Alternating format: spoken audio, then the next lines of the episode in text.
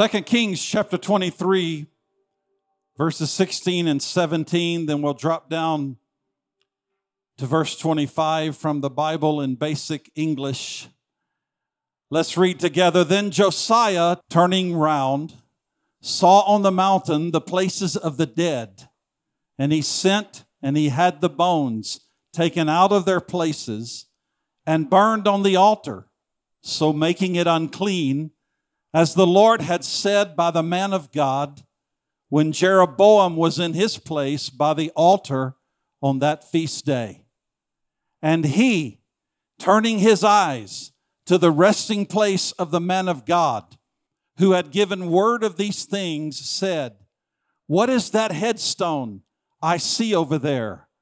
And the men of the town said to him, It is the resting place of the man of God who came from Judah and gave word of all these things which you have done to the altar of Bethel.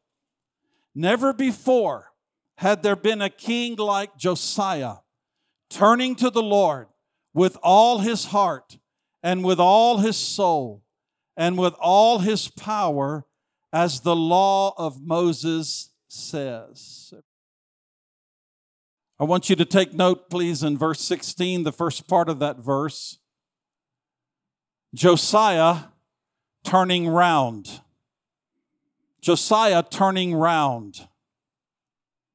And then the latter part of the verse, turning his eyes.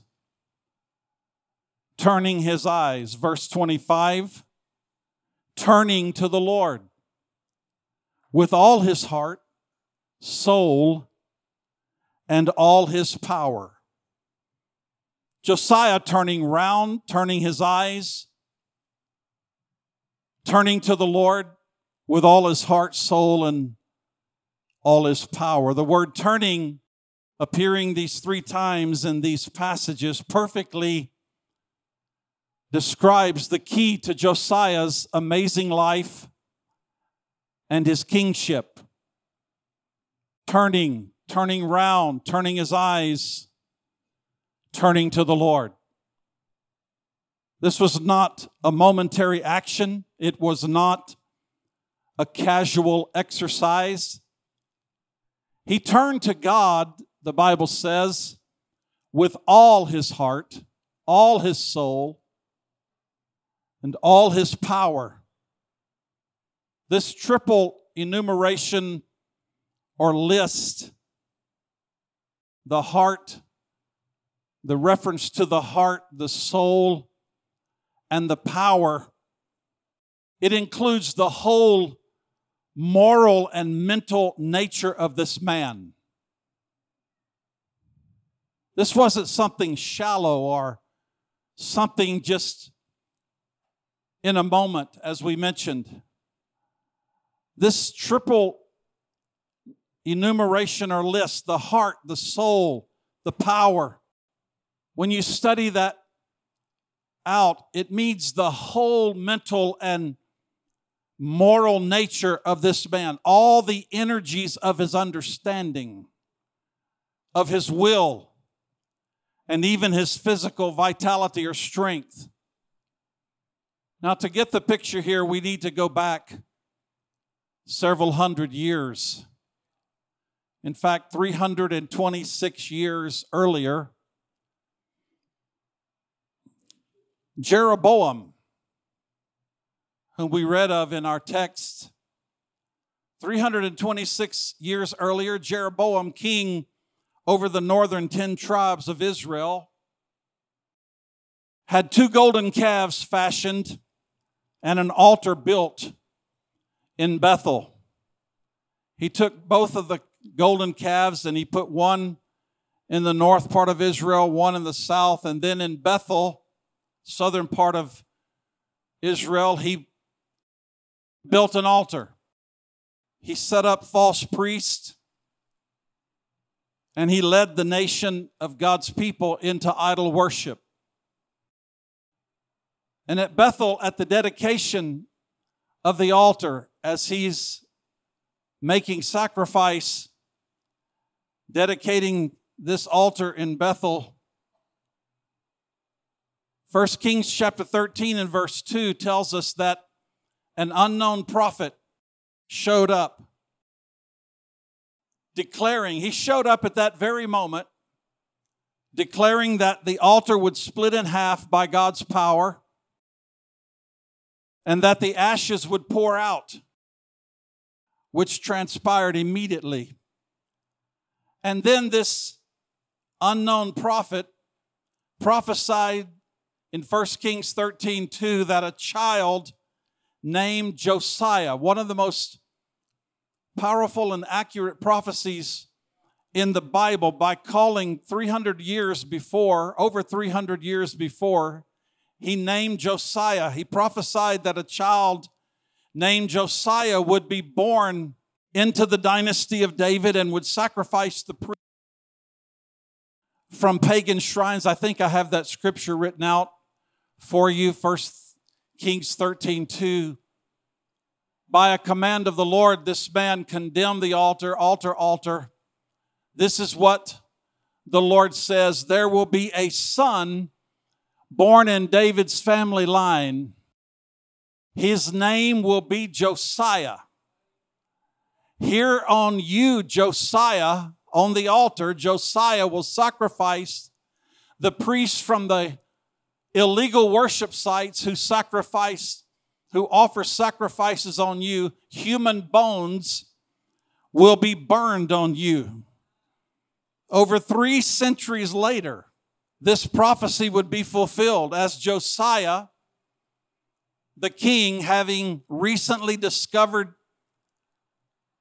the law of Moses and had it read to him, the Bible says he turned to the Lord. And then he required his leaders and the entire nation to assemble at the temple, at the house of God. And as he stood by the pillar, he read, the Bible says he, the first time he had it read to him by his secretary, Shaphan. And now, with the whole nation gathered together, all of his leaders and the entire nation of Judah, he stood by the pillar in the temple of God and he read aloud to the entire nation and his leadership base. And then Josiah began to purge the entire land of Judah, killing all the pagan priests. He reformed the entire part of Judah. His reforms even extended into Samaria, into the northern kingdom of Israel because Israel was divided at this point in time for hundreds of years. To the north of Is- we have Israel, to the south we have Judah. His reforms extended even into Samaria, into the northern kingdom, and it was there that he turns, as we read in our in our text, he turns toward the mountain. And that mountain was the high place of Asherah. Asherah. This is, this is the, the God, the Canaanite God of fertility, of sun and storm. Asherah was the mother of Baal, the Canaanite God, Asherah. And in his reforms, he, Josiah, not only reforms all of Judah, but he goes into the northern kingdom of Israel and he turns toward the mountain, the high place of Asherah. And there he empties the graves of all the false priests and he empties the graves of their bones and he burns them on this altar at Bethel just before he destroys that altar. In, a, in accordance to the word of God that was prophesied over 300 years earlier. By turning to God in repentance and by returning to God's word, Josiah led his nation back to God. By turning to God in repentance and by turning or returning to the book of the law, returning to God's word with all of his heart, with all of his soul, with all of his power, Josiah leads his nation back to God. And Judah encountered a supernatural breakthrough over centuries of cultish practices. Over centuries of cultish practices, Judah encountered a supernatural breakthrough, returning to the worship of Jehovah, even seeing the reforms and the revival extend into the nation of Israel, all because of repentance and returning to the Word of God.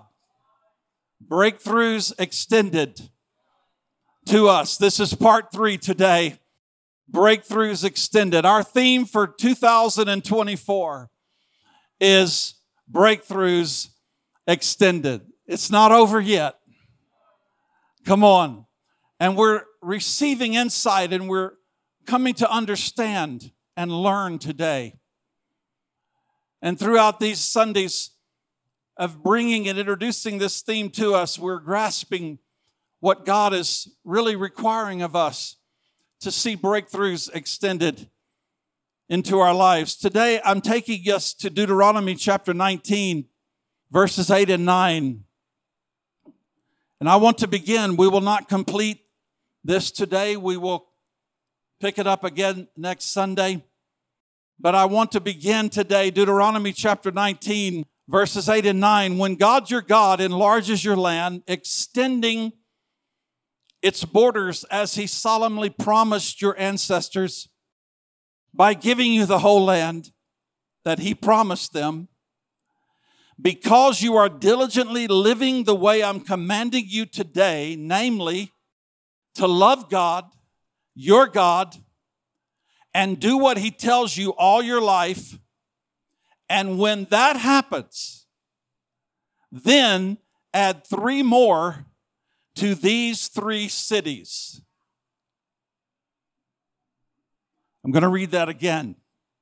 When God your God enlarges your land, extending its borders, as he solemnly promised your ancestors by giving you the whole land he promised them, because you are diligently living the way I'm commanding you today, namely to love God your God and do what he tells you all your life.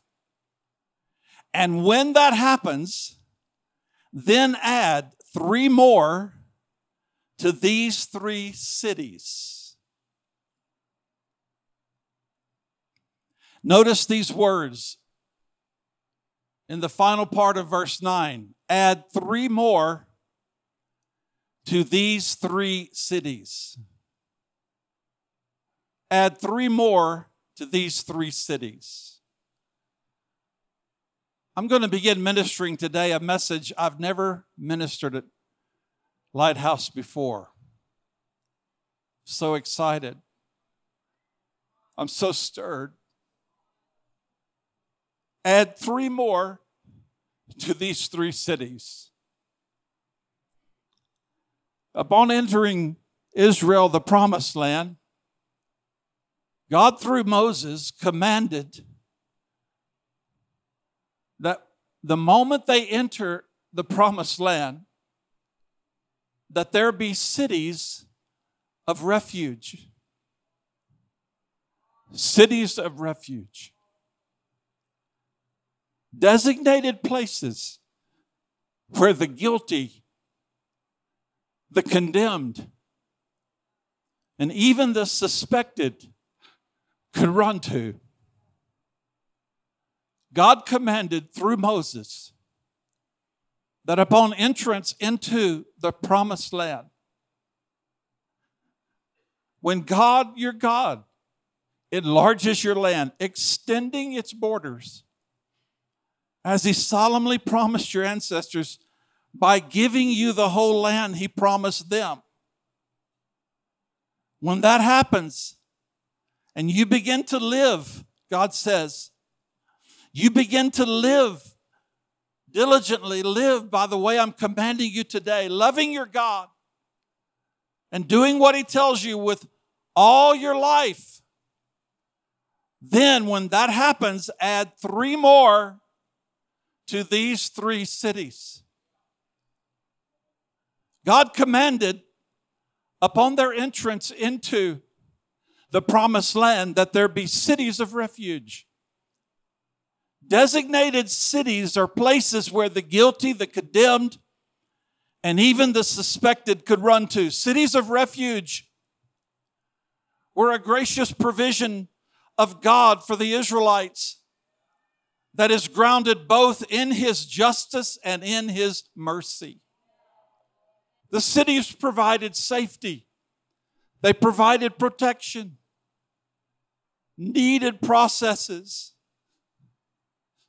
restoration, the outworking of the law. This is what the cities of refuge provided safety, a safe place, protection, needed processes, restoration, and the outworking of the law. If you jump over to Joshua chapter 20, you will find that six cities, after the children of Israel entered the promised land under the leadership of Joshua, in Joshua chapter 20, six cities, in accordance to the word of God, the command of God through Moses, in Deuteronomy chapter 19 that we've just read, Joshua set up six cities, three on each side of the Jordan River. And Jewish historians reveal some amazing facts about these cities that I want to take a few moments with you and just focus in on these cities of refuge. Jewish historians reveal, first of all, that the roads leading to the cities of refuge were always kept in thorough repair. They were always kept in thorough repair. And they were required, listen to this, the roads to these six cities were required to be 14 meters wide. They had to be 14 meters wide, almost 40 feet wide. And the reason was that it would allow for no confusion to the right destination. That there would be no confusion. No other road had this kind of width. They had to be 14 meters wide, so there would be no confusion that this is a road leading to the city of refuge. Secondly, all obstructions in that road were removed that might cause the one fleeing to be tripped up, or obstructions that would hinder his speed. All obstructions had to be moved or removed that might cause the one fleeing to the city to be tripped up or to slow him down to hinder his speed. Thirdly, all hills to the city were removed. Any hill, regardless the size, was removed. The roads were flat. The roads had to be flat, no hills. No river was allowed over which there was not a bridge. No river was allowed over which there was not a bridge to the city of refuge. Fourthly, at every turning and at every crossroads, there were signposts bearing the words refuge, refuge. At every turning, at every crossroads, there were signposts bearing the words refuge, refuge. Fifthly, Upon arrival, a dwelling place would be assigned to the fleer.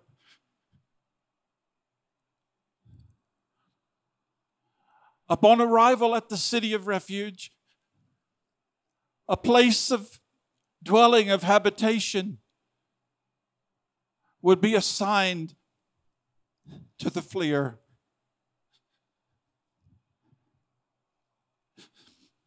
And finally, the citizens of the city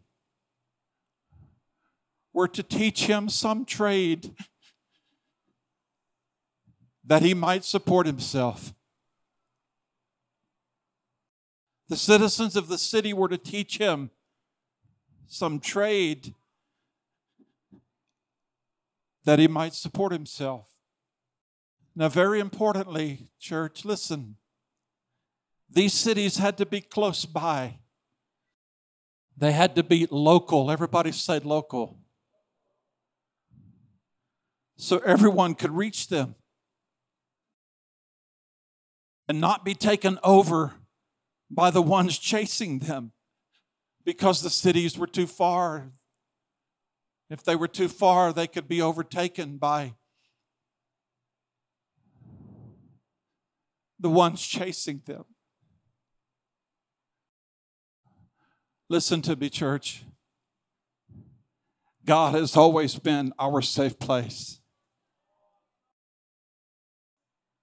And He has always provided a safe place. God wants His people safe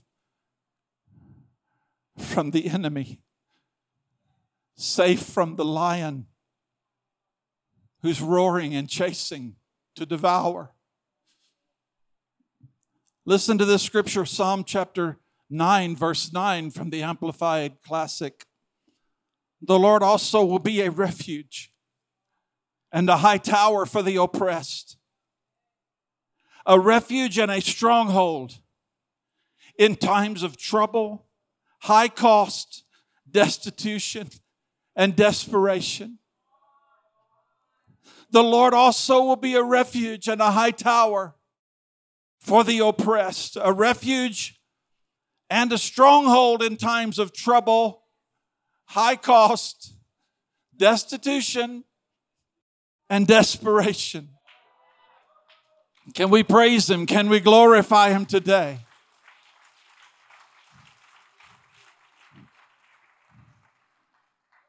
I love this from the message. It says, God's, this is Psalm 9, 9 and 10 from the message God's a safe house for the battered, a sanctuary during bad times. The moment you arrive, you relax. You're never sorry you knocked. Wow. God's a safe house for the battered, a sanctuary during bad times. The moment you arrive, you relax. You're never sorry you knocked. Ephesians chapter 1, verse 19, and then verses 22 through 23, God's word translation. You will also know the unlimited greatness of his power as it works with might and strength for us, for us, the believers. God has put everything under the control of Christ. He has made Christ the head of everything for the good of the church. The church is Christ's body and completes him as he fills everything in every way.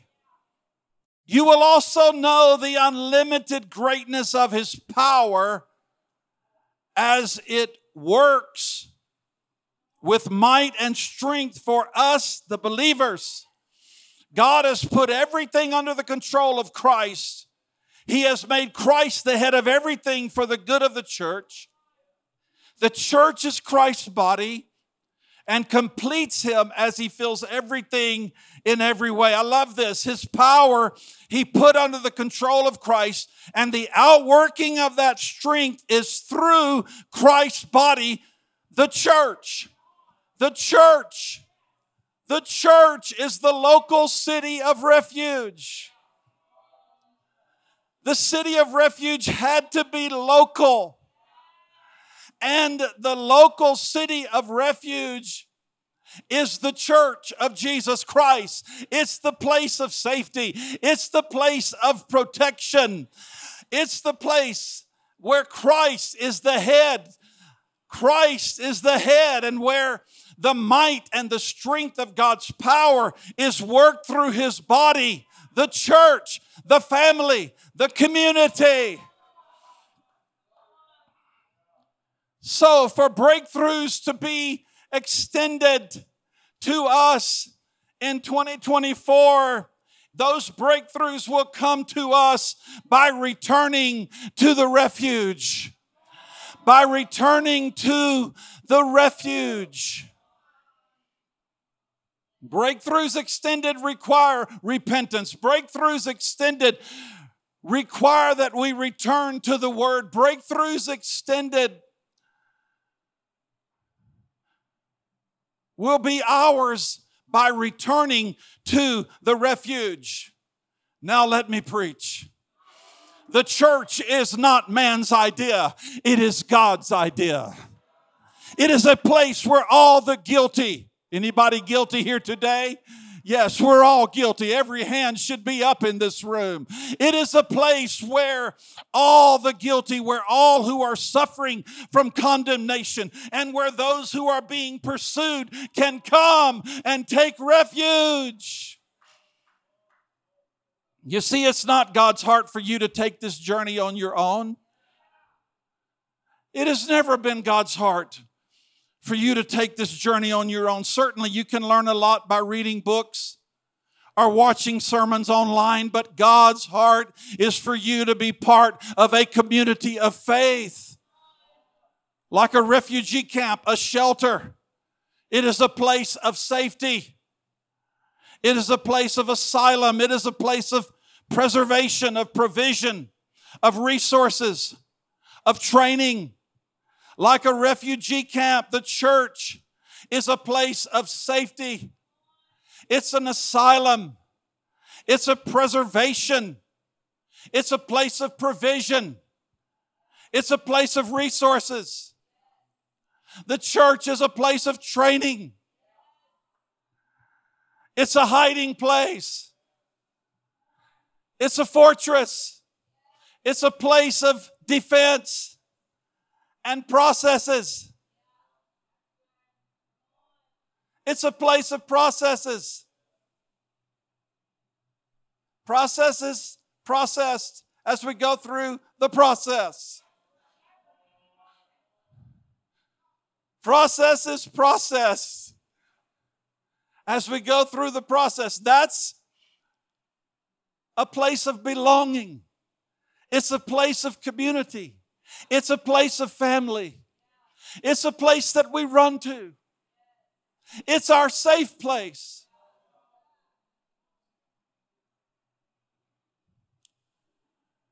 It's the safe place for those who are in war, those who are waiting to go home. Oh, listen to that. Christ is the safe place. Our church is the safe place for those in war, those who are waiting to go home. Philippians chapter 1 and verse 27 says, Above all, you must live as citizens of heaven, conducting yourselves in a manner worthy of the good news about Christ. Then, whether I come and see you again or only hear about you, I will know that you are standing together with one spirit and one purpose, fighting together for the faith, which is the good news. Come on, that's church. You must live as citizens of heaven, conducting yourselves in a manner worthy of the good news about Christ then whether I come and see you again or only hear about you, I will know that you are standing together with one spirit and one purpose, fighting together for the faith, which is the good news. Oh, we have to have the church. We have to have the church. We cannot forsake the church in this hour of battle. And the, when the war is raging, we must come together and fight as citizens of heaven, standing together in our safe place, in our place of refuge. Thank God for this city of refuge in which God has placed you. Thank God for this city of refuge in which God has placed us. Our place of resource, our place of provision, our place of protection. Listen, guys, we're at war and we're not yet home. And God has given us a refuge. God has given us a community. God has given us a bunker. God has given us a place of retreat, a place of refuge, a place we can run to when we're being pursued, when forces are after us. Come on, we're not alone. We're not meant to be alone. We're not meant to do this by ourselves. We're not meant to grow our faith by watching YouTube. We're at war, everybody, and we are not yet home. And God has given us a refuge, a community, a bunker. Your biggest advantage in war is being positioned in the stronghold. Listen to this. Your biggest advantage in war is being positioned in the stronghold, the strong place, the refuge. I pray in the name of Jesus that you will fall in love again with the church. The church of Jesus Christ, the local assembly where God has planted you. I pray that God will give you a renewed love and passion because I believe breakthroughs will be extended when we return to the refuge with all of our heart, with all of our soul, and with all of our power, like Josiah. That it will not become a traditional thing with us. That we are the family of God knit together as one. That God, by His power, and God, by His Spirit, will knit and bind our hearts together as His people who are waging war against the forces of darkness that are seeking to overthrow and destroy. But thanks be to God, by the blood of Jesus and the word of our testimony, we have overcome in Jesus' name, and we are the people of God. Your biggest advantage in war is to be positioned in the stronghold, the refuge, the strong place. Likewise, the opposite is also true. The place that you are most vulnerable, the place that you are the weakest and in most danger in war is in being isolated, in being cut off from resource and safety, and to be out on your own.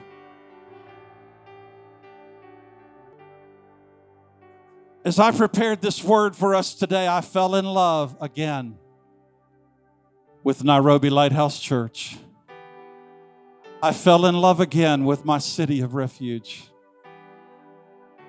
I fell in love again with the family that God has given us and connected us to. You may be here today and you may not even be part of a local church. You may not have, you're kind of out on your own you kind of feel alone and you're trying to do this by yourself, I want to pray for us. I want to pray for you that God would give you a family that you can connect, that that becomes your place of resource, your safe place. Now, listen, because of all of our imperfections, which every family has imperfections, you cannot be raised in a family without being hurt by someone in that family. It is impossible. In life, consider your own family, your own natural family. You can't tell me that you've gone through your whole family life from the time you were young until now, and someone in that family, maybe more than one, caused a wound or caused pain, disappointment, and heartache. Does that mean we say goodbye to our family? Does that mean we cut ourselves off and say, I no longer need you? Come on, God has designated us as Nairobi Lighthouse Church, along with the hundreds and hundreds of other gospel preaching churches, local churches in this city, to be a city of refuge. And if this is where God has placed you, please forgive us for any imperfection or any hurt or anything that anyone has caused you. But please don't leave the city of refuge where God has placed you. If you do move from this house and you do move into another family, please don't speak ill of us. We're doing our absolute best. Please don't badmouth or say something about this house. because of our imperfections. Let's stay focused on the city of refuge and where God has placed us. If you're here and you're not part of a local community, of a local body of Christ, a local church, come on, these cities of refuge were to be placed where it could be easy access, the road flat, the road wide bridges put in place, obstructions removed, signposts put in place, training once you got there, a dwelling once you got there, a place where you know I belong. I have that sense of belonging. If you're here and perhaps you've been wounded, perhaps you've been hurt by another family member I'm not talking your natural family, I'm talking spiritual family right now. And you've had a tendency to give up on the church. You've had a tendency to quit. You've had a tendency to run away from the city of refuge. I want to pray for you right now. So, two types of response I'm after in this time of ministry. First, if you don't have a city of refuge, I want you to pray about connecting with a city of refuge. This is a great one. Not perfect, but it's a great one. And if you're here today and you're carrying a wound or you're carrying a hurt by the citizenry, the citizens of the city, one of those citizens, or maybe more, have said or taken action and you're wounded, I want to pray for you right now. In either two, either one or two or both of these categories, I want us to pray right now. Father, in the mighty name of Jesus, look upon your people right now. Look upon us, your army, oh God. In this local assembly, in this local house, I pray for the healing balm of Gilead. I pray for the mighty work of the Holy Spirit to come, rush in upon us, God. Come, Holy Spirit, and heal every wounded heart, every wounded soul, my God. I pray in Jesus' name that you would reveal to us, God, once more the power and the beauty of the local city of refuge, the local house of God. I pray, Father, in Jesus' name, that we would be like Josiah and stand by the pillar. Stand by the pillar, O God, that we would move in accordance to obedience by the word of the Lord, that we would stay where you have planted us, O God. And if we've not yet been planted, lead us by the Holy Spirit. to connect and be part of the family of God and the community of God. I thank you right now. Father, every person that has said or hurt, taken an action against us, God, give us the grace right now to forgive. Give us the ability by the grace of God to forgive and to release. None of us are perfect, oh God. And I pray that you, by your Holy Spirit, will heal as we release today in Jesus' name. And so that we might continue to fight the good fight of faith together and move forward until we go home. And we thank you and we praise you in Jesus' name. Amen. Come on, I feel Jesus in this house. The head of the church. The head of the church. Hey, everybody, do you receive this today? Come on. Can you take hold of this today? Can we appreciate one more time the city of refuge? Thank you. God bless you.